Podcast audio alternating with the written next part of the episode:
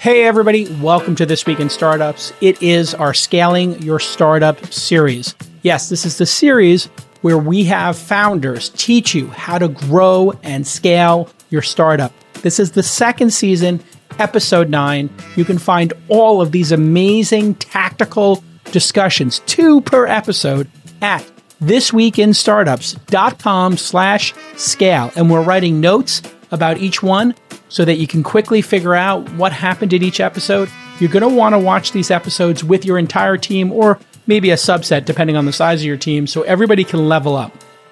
Season 2 of Scaling Your Startup is brought to you by Our Crowd helps you invest early in pre IPO companies alongside professional VCs. If you're interested in investing, you can join our crowd for free at OURCROWD.com slash twist. LinkedIn Jobs. A business is only as strong as its people, and every hire matters. Go to linkedin.com slash your startup to post your first job for free. That's linkedin.com slash Y-O-U-R-S-T-A-R-T-U-P.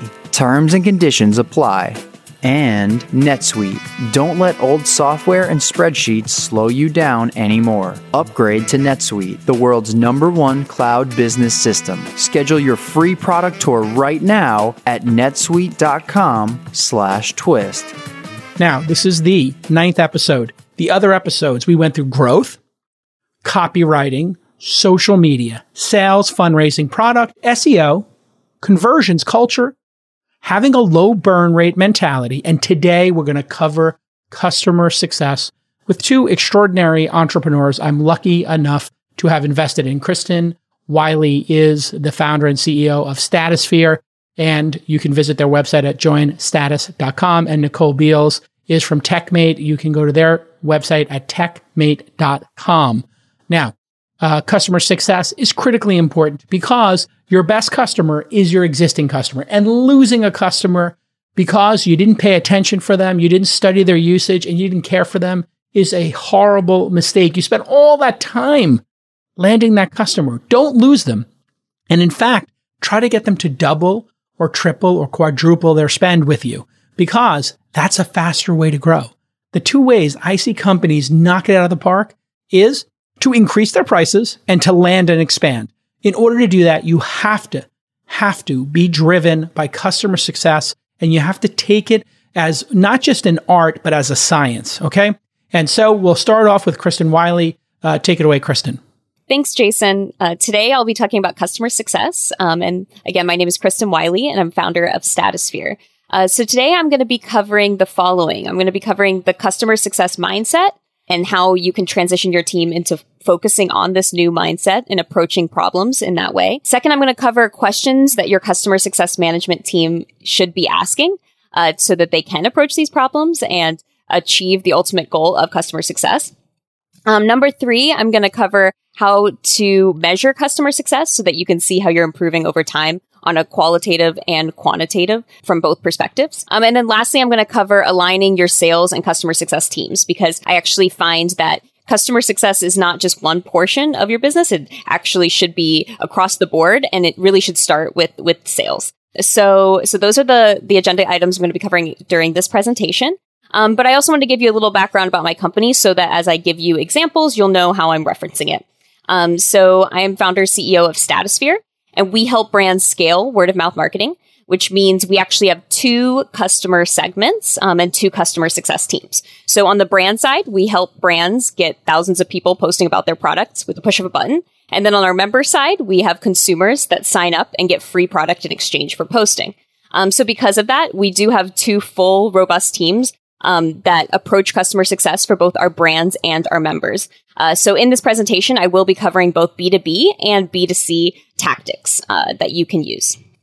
Um, so first, starting out uh, with defining customer success. So the term customer success obviously sounds like what it is. It's making sure your customer is successful.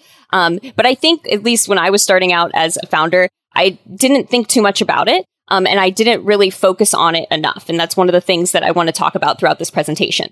Uh, so when you look at the customer lifecycle of when a, a, customer finds you to when they actually onboard and expand, it kind of breaks up into four main categories. So first, a customer finds you and it's the interest phase. It's they just learn about you. They typically learn about you through some form of marketing that you're putting out. Um, and that's how they learn that they actually are interested in possibly learning more about your service. Then they move into the, the purchase or decision phase, which is when your sales team comes in um, and helps them convert. Uh, so if you're on the B2B side, you probably have a robust sales team, um, especially if you have a higher ticket item that will help them close the sale. If you're more of a, a low ticket SaaS, uh, this purchase decision phase may be a lower touch sales process, but it still is that sales and decision process as well. Um, same with the B2C. And then once they actually transition to becoming a customer, they get moved into onboarding onto your product. Um, and then eventually either renewing their, their contract with you, expanding their contract, um, or purchasing again and being a repeat buyer. Um, and that's whole last section from onboarding to renewal and expansion is where customer success comes in and where your customer success team lives. Which, so when you look at this full life cycle of your customer, customer success is the entire time that the customer is with you. Um, and the most important time they're with you is during this customer success phase. But I find that a lot of brands, including ourselves starting out, focused a ton on sales and not enough on customer success. Um, when really customer success is where uh, you have the most opportunity to really scale your brand and make sure you have product market fit. Um, so that kind of feeds into this statistic here. The probability of selling an existing customer is 60 to 70%. And the probability of selling a new prospect is only 5 to 20%. And I point this out because once again, if you're focusing all of your efforts or let's say even 90% of your efforts just on the new sales and you're not focusing it on customer success, which is the major portion of your customer's life cycle, then you're missing out on this low hanging fruit that has a probability of expanding renewing, closing, growing, uh, that's 60 to 70%. So s- significantly higher. So three times as likely. Kind of getting into that, um, I'm going to talk about this customer success mindset and kind of what we implemented on our team. Starting out at Statusphere, we had two customer success teams for both our members and our consumers and for our brand side, but we called the the brand side account managers at first. And then I quickly realized that they weren't account managers. They were so much more than that. They were customer success managers. They were making sure that the customer was being successful. We had to make sure that they were approaching problems that way. And I found that by calling them account managers, they weren't approaching problems the way that I wanted them to approach them. So, for example, uh, some major points of the customer success mindset are here. So, first, they prioritize customers' needs and goals over everything else, which means they'll actually prioritize, and we tell our customer success team to prioritize customers' needs and goals over even like don't make sure they're using all the parts of the product if they don't need all the parts of the product. Make sure that you're really listening to what their goal is and giving them the solution, whether that's through something Statusphere can pro- provide or not, and really looking at it in a holistic way. Uh, just to make sure that you're not missing out, especially as a startup when your your product may not be fully built out. you don't want to just get in the habit of your customer success team just trying to hammer the solution you have at your customer when they might be asking for something else and your customer success team is just not listening. Um, so that's also a great way where you can find insights uh, as well as you're growing out your product. Uh, so prioritizing those customers' needs and goals over everything else. Being solution focused. Uh, so when a customer comes to you with a problem, not you know moping and having a, a positive attitude and saying, "How do we solve this?" Um, which seems obvious, but really making sure that your customer success team approaches everything in a solution focused manner really does change overall how customers interact with you and realize that, which is my next point, that they're the customer's advocate. We call our CSM team the BFF of, of our customers. We tell them no matter what, tell the customer that like, your goal is to make this successful for them. It helps diffuse situations when there is an issue, when there was mismatched expectations or something. Make sure to let them know I am on your side and I want to figure out how to fix this and instantly diffuses the situation. But then it also gives you opportunities to build those relationships and expand with that customer over time. Next is being customer focused versus product or feature focused, which I talked about a little bit. But I find with a lot of startups and just companies in general, you'll you'll do a sales call, you'll get onboarded and you'll find that the the the customer success or the account manager is really trying to get you to, to use a part of the product you don't even want to use and they're not even like listening to your problem and giving you a solution for it. So really finding out what is the overall customer situation and how can you best approach a solution for them that's not just solely focused on the product that you're selling. And then lastly, be proactive versus reactive, which I think is one of the best ways to win over clients in the future. And as a startup, when you are launching brand new products and there are little bugs and little things going wrong, it's great to be the one who messages them first about it. And it really just also shows that, that you're on top of things as well. So going into how, how to shift this customer success mindset. This is an example of how our account managers at the time used to approach things. They would say, my job is to make sure that our customer fills out their portal on time. Versus with a customer success mindset, my job is to make sure this campaign is successful, is as successful as possible, which includes making sure they fill out their campaign portal on time. So it goes from being this like checking a box, making sure they do things to saying, no, let's explain why we're asking them to check this box. Just shifting that in your verbiage and your messaging that your team uses with your customers, whether it's B2C or B2B, really will change the way that you learn what, what your customers' issues are um, and just how you solve the different problems that you have. Okay, it's time for another OurCrowd deal of the week. Right now, you can join OurCrowd's investment in Moodify According to the deal memo, Moodify is radically altering the multi billion dollar fragrance market by digitizing scents. Moodify is the first company to develop software that enables function specific scents that, according to the deal memo, improve mental performance, eliminate the perception of bad odors, and much more. You can get in early on Moodify and other unique opportunities at ourcrowd.com slash twist. By the way, did you know that OurCrowd investors were able to get in on some of the best IPOs of 2019 and 2020? 2020? Well, they benefited from companies IPOing like Beyond Meat and Lemonade, and some of our crowd's companies have been acquired by buyers like Intel, Nike, Microsoft, Oracle, and Uber. With our crowd, accredited investors can invest directly and easily in startups early before they IPO or get bought. Accredited investors can participate in single company deals for as little as $10,000 or one of our crowd's funds for as little as $50,000. Again, the our crowd account is free. Just go to ourcrowd.com slash twist. O-U-R-C-R-O-W-D dot com slash twist. Here's a couple questions that I have for both our B2B customer success team and our B2C customer success team that we tell them to ask themselves when they work with different clients to make sure that they are in this customer success mindset. So the first question on the B2B side is, what does success look like to you? If you're not already asking your customers this, uh, I highly suggest you add it in. And it doesn't have to be a one to one conversation. You can actually just add it right inside your product. We, we added this question in and it was so insightful to see how different success looked like for different customers that work with us. And what's also interesting in that is you, it also can help you figure out what parts of your product you should build next or what customers you actually serve best based on what success looks like to them. And how can your CSM team be successful if they don't know what success even looks like to start with? Um, so it's a very basic question, but it is so insightful. Uh, second question I tell them to ask is, how do we fit into the other initiatives in this category? So for us, we are a marketing channel. So how does our marketing channel fit with the rest of their marketing strategy? So we help them scale up their word of mouth marketing. But are they doing product launch marketing? Are they doing product sampling? Are, are they doing Facebook ads? How, what other marketing mix are they doing so that we can better fit and make sure they're leveraging our product to the best of its abilities to provide the most value possible? And that can be the same for whatever industry you're in. If you're in an HR platform, what other HR tools are they using? What does their strategy look like? The third question is, how can I help get my contact promoted? Which is a little bit of a different question, but I like to kind of challenge our CSMs to think, my contact at this company, what could I do to actually help them get promoted at this company? What what above and beyond thing can I ask them like what would make them look good to their boss? Because if you're making them look good, they're going to stick around and they're going to want to use you. So I think that that's a different way of approaching it. That uh, makes you kind of think outside the box a little bit and think about other things that you can provide in your products to make your customers successful. And then lastly, how can I reduce as much friction as possible? So I'll explain friction is kind of an interesting point, especially when onboarding a client uh, because the definition of friction is pretty much just resistance to complete a process, right? I'm, I like to give an example that friction isn't necessarily taking out as many clicks as possible. Like back in the day, everyone said the least amount of clicks to checkout, the better.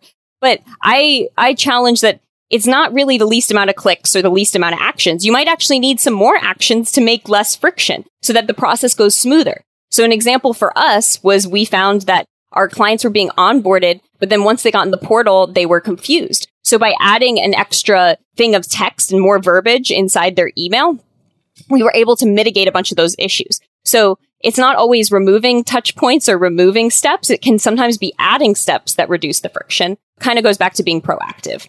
And then what kind of questions to ask on the consumer side? So I tell our consumer customer success team, why did this customer buy or use our service or product? Like, what were they trying to gain? Make sure that you understand that and you're putting yourself in their shoes. If they're upset, was there a mismatched expectation? And where did that happen? And can we correct it?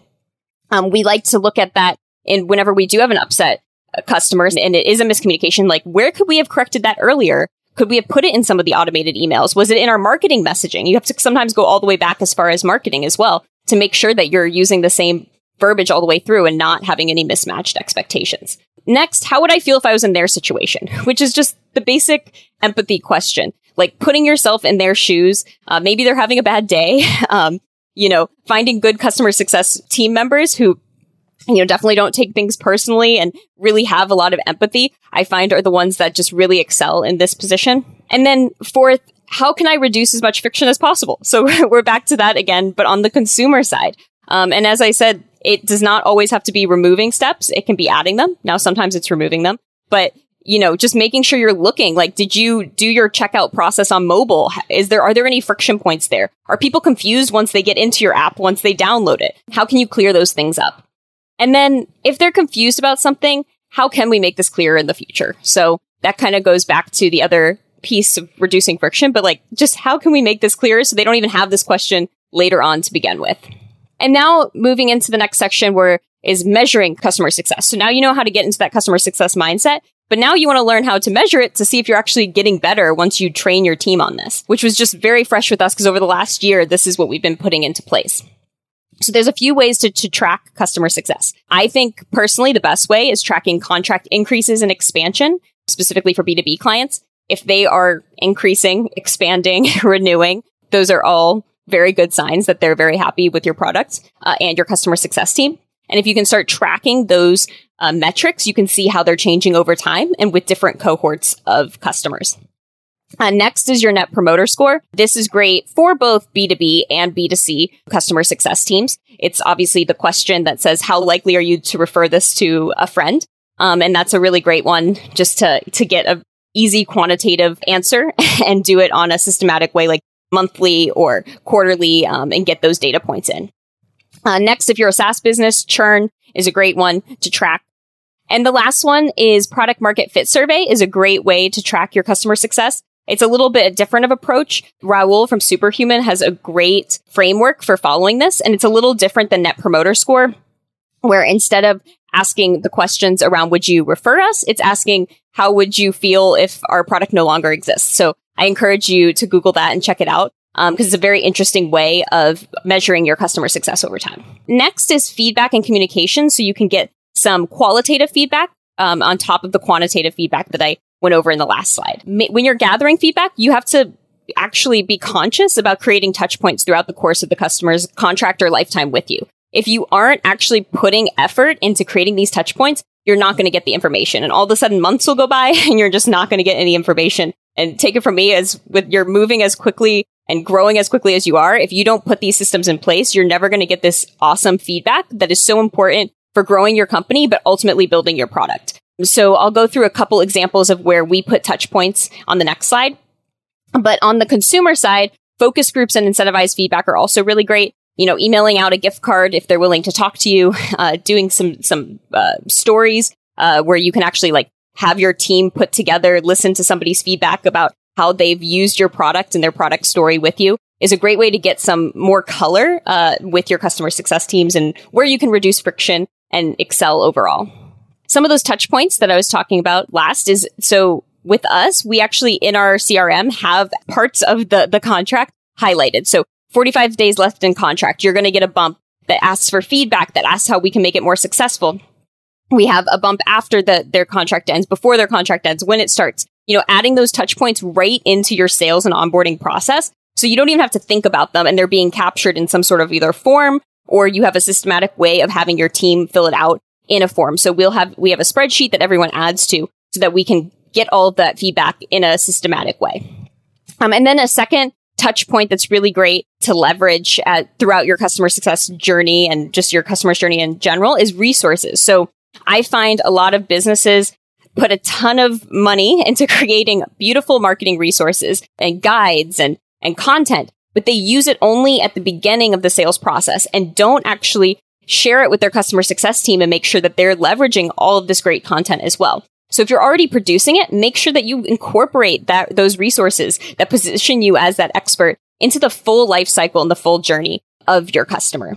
And then the last section that I want to cover is combining and aligning sales and customer success. Because as I mentioned before, customer success mindset is really something that your whole team should have. And although you may have a department specifically dedicated to it, it is a way of just approaching it from the sale all the way through to the onboarding. And I find misalignments between the two can cause areas of problems. So kind of going back to that customer life cycle where we go from interest to purchase to onboarding and then renewal and expansion. As I said before, customer success covers both onboarding and renewal and expansion, but the sales team comes back in right when the new renewal and expansion happens for a lot of businesses. Um, now, there's different ways that you can approach how your customer success and sales works together for us personally, we found that having a salesperson come back in at the point when there is an opportunity for upsell, renewal was very beneficial because they have a different skill set than your customer success team. But the key is making sure that you define what each of the roles are between customer success and sales. So the way that I look at it is it's like three main parts of a triangle. So you have the customer on one end, you have sales on the other end, and then you have customer success on the other end and they all bring different goals to the table and you need all three to kind of actually grow and especially if you want to expand the contract. So you have the customer first who is the problem solver. Their goal is to get their problem, whatever it is, solved. You then have the customer success person now who's been working with them for maybe a year, three months, however long the contract was. And they have all the technical knowledge of that campaign. And they're that customer advocate that, you know, knows all the details and actually wants to make sure to make the next contract with them super successful. And then you pull back in the sales team, which is the growth planner. They're the ones that see those opportunities for growth. So the reason I think it's so important to have all three, because for example, if the sales team is missing from this, you don't have anybody who is actually looking for opportunities for growth in the contract and selling them in general, which is a very important part of the process. And then if customer success is missing, the sales team doesn't know the whole history and there's no one advocating for the, the customer as well based on all the history that you have with the customer. So that's why I think it's so important to have all three when you are working on expanding or re-signing, especially for larger contract deals um, on the B2B side. In the last piece for the sales, aligning both sales and your customer success team is managing expectations. So I think the biggest point of problems that I have seen personally on our team is when you don't make sure that your, your sales and your customer success are on the same page sales job is, you know, their main KPI is to keep getting you more and more sales to grow that revenue. So what they can sometimes do is they like to promise things that you can't always provide.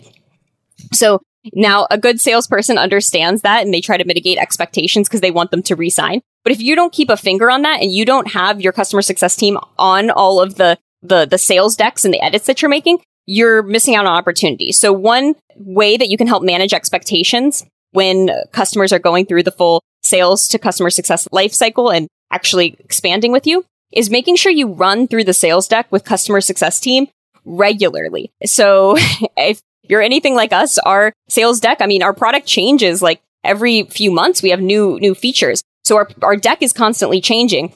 And it can be very easy to forget to show the customer success team what your sales team is showing customers. So make sure that every time there's a change, you run through it with both teams to make sure they're all on the same page because you want you don't want any friction between the two. You want them all to feel like they're on the same team, they all have the same goal, and you don't want any like weirdness between one feeling like the other's selling something they don't have.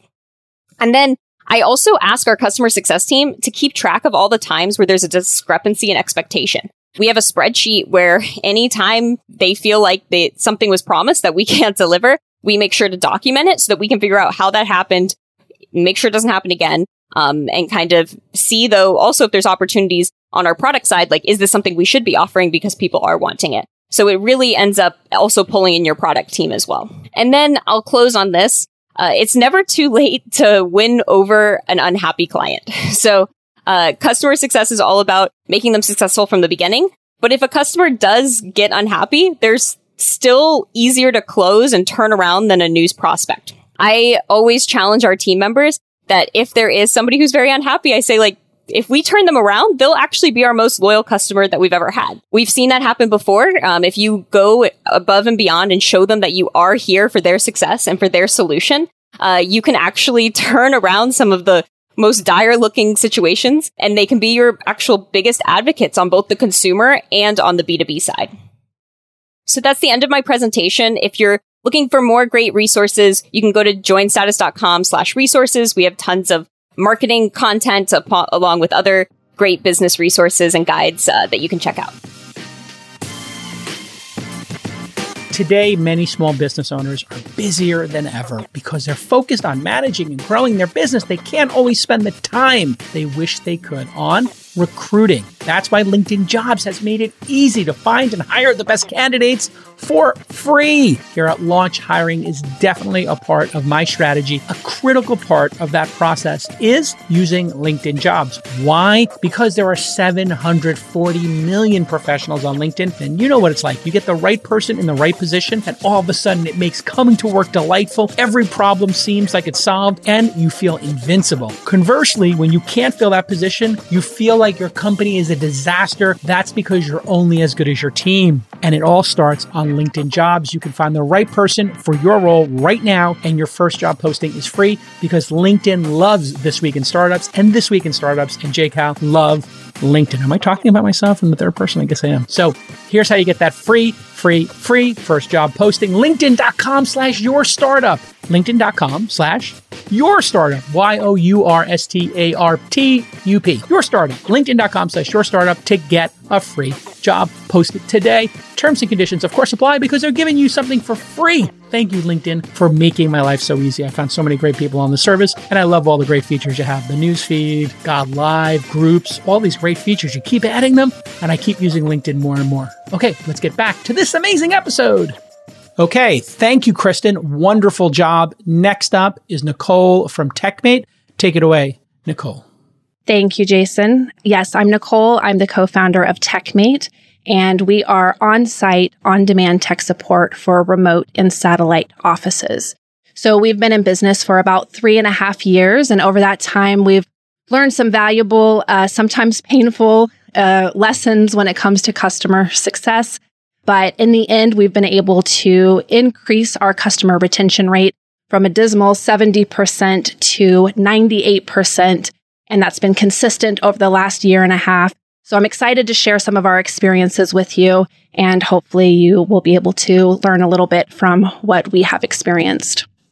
Some of the things that I want to talk about are just reasons for churn, how we think about delighting our customers, how we think about scaling without sacrificing customer success, how we get our whole team on the customer success train. And jumping right in. So churn doesn't always mean that you're doing the wrong thing. Sometimes you're doing all the right things, but you're just doing it for the wrong customer. So for us in TechMate, when we started, we were actually, our target market were small businesses that didn't have an IT department. So we were essentially being the IT department for our customers, which we were very ill equipped to do. And because of that, we were consistently getting very low customer satisfaction ratings. At the same time, we kept hearing from a lot of larger companies that they were looking for help to support their remote and satellite offices. And we kept saying, no, no, no, that's not what we do. But we heard it enough times that we decided to start running some tests in this market. And when we did, we realized that our true superpower was actually in augmenting IT departments for larger companies. And when we started doing this, our customer success went through the roof. The problem was that at the same time, 70% of our revenue was still coming from small businesses. So we had to make the very difficult decision to burn those ships and to put all of our momentum towards the side of our business that was actually giving us the best ROI. And once we did that, everything in our business clicked into shape. And even now, it's an important um, decision for us because our sales team will bring in really big potential customers that you know, there's a lot of potential for revenue, but our number one question is always, are we going to be able to make this customer happy without sacrificing the happiness of our other customers? And if the answer is no, then we absolutely cut ties with it and we burn our ships. So another reason for churn could be bad experience. Maybe the product just doesn't live up to the customer standards. And I think an important point here is that while it is very important to focus on user experience, the more important thing that we found is to focus first and foremost on making sure that we're solving a real pain point because that's 95% of the customer success battle. And I use an example of a app that I just signed up for. It's called 1520. I think it's just in New York right now, but they actually deliver groceries in 15 minutes. And their app is pretty rudimentary and it's a little bit glitchy and there's not all the bells and whistles. But for me, it's solving my pain point, which is they're delivering my groceries in 15 minutes. And what I've found is that uh, the customer will give you a lot of leeway when you're actually solving a real pain point for them. And this is important as we start to scale because you're not always going to be able to please all of your customers all the time which is what brings me into my next segment, which is delighting customers. And the first way we do this is we stop trying to please our customers. And what I mean by this is when you please customers, you're basically meeting all of their requests. But when you're delighting a customer, you're actually solving a real problem for them. And for us, for TechMate, uh, early on, we interviewed about a hundred or so uh, potential customers, and we asked them you know, how they were dealing with our competitors and what their biggest issues were. And what we found consistently was that their their issue was always with the quality of technicians and, and the consistency. They never knew what they were going to get. So they didn't know if they were going to get a professional technician or somebody was going to show up in a tank top. Were they going to get somebody that was just out of college or were they going to get a true expert in the field? And so when we brought on our uh, CTO, he was very stringent on this point that he personally interviewed every single technician that we brought on and he personally matched each technician with each job.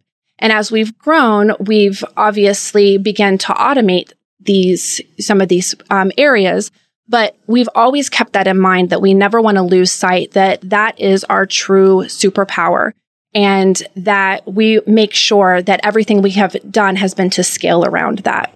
And the same has held true for our technicians that, you know, we realized we could create all of the community programs in the world and all the incentives, but in the end, our technicians really just want two things. They want to be able to have consistent work and they want to get paid quickly.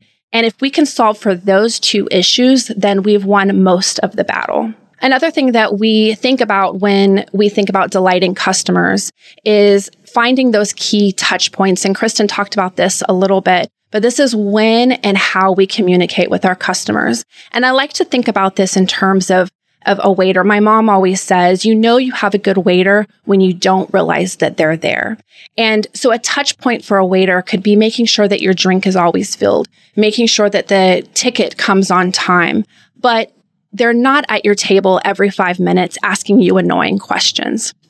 And so for us, what we've realized is, um, you know, we have several key touch points. A couple of them are, you know, immediately after that first job gets completed.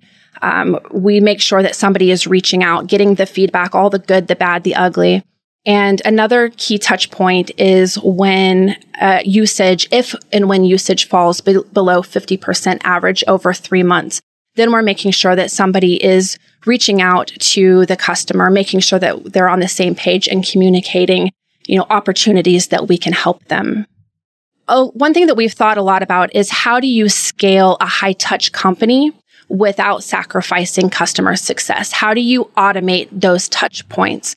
And we really subscribe to the notion that um, we heard from Airbnb's founders, which we do everything manually until it becomes too painful to do it manually. And only then do we automate. And the reason for this is it really allows time for learning. So you can learn so much about the process before you have to automate it. And, you know, for us, this has been, I'll give an example of our customer feedback process. In the beginning, we were doing this very manually where we had somebody from customer success reaching out after every single uh, appointment and getting that feedback. And, you know, that was a lot of work, but those early conversations really helped us understand the feedback that our customers wanted to give us. And a lot of times it had nothing to do with the questions that we were asking. So we were able to take all of those learnings and put it into a much more effective uh, customer feedback process, automated process that we use today. And the great thing about being at this stage of a company is that we have a lot of data that we're now able to take and, you know, start finding similarities and finding patterns with. So I talked a little bit about our ideal customer profiles before. And that's important because similar customers are going to have similar problems and that we can provide similar solutions for. And so you know, for us, 99% of our legal customers are going to be raising the same types of tickets. So we've been able to start creating processes around those specific types of jobs that make it much more easy to, to scale and to automate. Another point that I want to make is when you're identifying frequent issues that come up, especially when um, issues that come up when you're dealing with customers, it's important to be able to read between the lines. So for us, it's not just about asking, you know, what is it that the customer is asking for? It's understanding what the customer actually needs. And I'll use an example from uh, our invoicing. At one point, we had 30 different customers asking for 30 different lines on their invoice. And this was taking a tremendous amount of time, as you can imagine.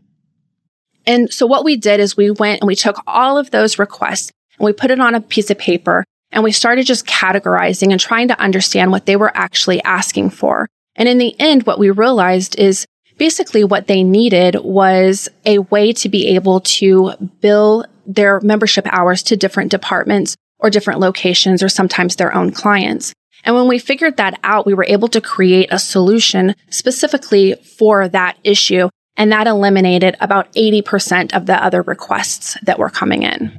And my final point here is just getting everybody on the customer success train. And Kristen talked about this in her presentation. I'll just touch on it a little bit here. But again, we've had the same experience and, and I think there's always going to be friction between sales and operations or customer success. Sales is always going to want to go bigger. Operations is always going to want to run a tighter ship. And what we've done is we've really just embraced this friction and realized that iron sharpens iron and uh, all the departments can really help one another learn more about customer success. And one thing that we've started doing is we've actually had um, started having somebody from operations sit in on the sales process. So second or third sales call, they'll a technical person will actually sit in and this allows the customer to ask more technical questions. But at the same time, it allows us to start setting those expectations that maybe the sales team might not understand or be able to set themselves. And vice versa. We have our sales team actually sit in on operations meetings um, to understand what some of the pain points are that they're facing. And the idea is really for everybody just to understand the role that they play. And as Kristen said, that we're all on the same team and understand kind of what the, those bigger picture goals are that, that every, that every department has. And so it's our job as leaders to really help our employees understand how they're touching the customers and how they're, you know, giving input and really getting them excited about the customer success um, role. And then finally, in summary, the number one key to success is really focusing on the pain point that you're solving, finding that superpower and scaling around it and automating very late in the process and only when necessary and making sure everybody understands their role in customer success. So again, I'm Nicole, the co-founder of TechMate, and you can find us at techmate.com or you can email me directly at nicole at techmate.com. Thank you so much. If you're a business owner, you might be making running your business harder than it needs to be. Don't let old software slow you down anymore. It's time to upgrade to NetSuite. No matter what industry you're in, whether it's healthcare, manufacturing, advertising, hospitality, maybe you got a SaaS company, or dozens more, NetSuite can streamline your workflow and improve your productivity. And that's what it's all about efficiency. Stop paying for multiple systems that don't give you the information you need when you need it. Take all that software that's decades old. Ditch those old spreadsheets. Throw them right in the garbage. Now is the time to upgrade to NetSuite by Oracle, the world's number one cloud business system. NetSuite gives you visibility and control over your financials, your HR, your inventory, e-commerce, and more. It's everything you need all in one place instantaneously. Whether you're doing 1 million or 100 million in revenue, save time and money with NetSuite. Join over 24,000 companies using NetSuite right now. Let NetSuite show you how they'll benefit your business with a free product tour at netsuite.com slash twist. Go ahead, take the tour and then see how all the scaling, big, important companies are using NetSuite. It's never too early to get in there and understand how NetSuite can change your business. Schedule your free product tour right now. NetSuite, N-E-T-S-U-I-T-E. You know how to spell it. netsuite.com slash twist to get that free VIP tour. netsuite.com slash twist. Okay, great job. Uh, Kristen, tell me, what is the compensation, the proper compensation for customer support reps, CSRs, and then how do you keep them in the role for a long period of time? Or is it like SDR, sales development reps, in that it's a transient position? Are there people who are lifers who want to be in this? Are there people who are transient? How do you deal with that? Yeah, for for us specifically, I believe it's more of like a, a lifer role, but they can actually move up within it. You know, you can have senior. Um, we have been working on building better career paths so that they can kind of grow within within the team. Um, the reason I think that it's more of, of a lifetime role is because I, I find the people it attracts, um, these people that are really good at customer service, they love it. I just had a meeting with one of our, our CSMs today and it's just very interesting to like, you know, they're, the happiness of the customer you can really feel is like what brings them joy. And that's how you know you found the right person. Now, if you find the wrong person, I do think you need to get them out of that role quickly because if they take things personally or if uh, that's like one of the biggest red flags I've seen, it just, it's going to really crush a lot of their energy. Um, and it's just not going to be a good fit long term. Uh, now, in terms of compensation and rewarding them, we do a hybrid approach for resigns and expansion where they get some of the commissions for when a customer does resign afterward. So then it really does put your sales and your customer success on the same team because they are splitting the commission at the end of it, which has been really helpful for us. Ah, so using a customer support rep to get the uh, expansion going from one or two seats in a SaaS company to three or four, or to renew a contract.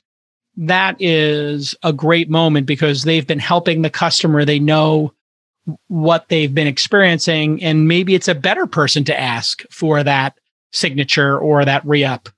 Exactly. We actually, for that, um, I was talking a little bit about where's the line between and who's responsible for what. Um, our line is actually when a customer uh, contract is ending with us, it's the customer success person's job uh, to follow up with them and to get that call to renew um, if they haven't automatically renewed. And then the salesperson actually joins the meeting um, but the customer success runs the meeting because they know they know the client the best, and then the salesperson is just there to help upsell and get them to sign on the dotted line at the end. Um, so that's how we work. Have you considered just having the customer support manager, you know, rep, whatever, get them to sign, um, or are they uncomfortable asking for that signature? Yeah, so sometimes they will resign um, without needing a little extra meeting or whatever. They'll just just ask for a, you know, oh yeah, we're just renewing. Um, for the ones that need a little bit more handholding or the bigger mm-hmm. contracts, we definitely push for a meeting because we know we can expand it more. I just find that the salesperson has like a different repertoire of uh, uh, skills that they bring to the table in terms of the upsell, and that's why it's been good. Uh, we've tested different options, but at the end of the day, the salespeople are very good at selling if they are good at their job. So they're they're good at uh, identifying opportunities and for expanding the contract. Where that customer success person is like that comforting friend and warm blanket that makes them feel you know comfortable to keep working with you. Nicole, any thoughts you want to build on there in terms of the line between sales, customer support, and who develops the better ongoing relationship? Yeah, it's it's a good question. I mean, and it's something that we've really wrestled with a lot as well, and I think it's an ongoing conversation for us.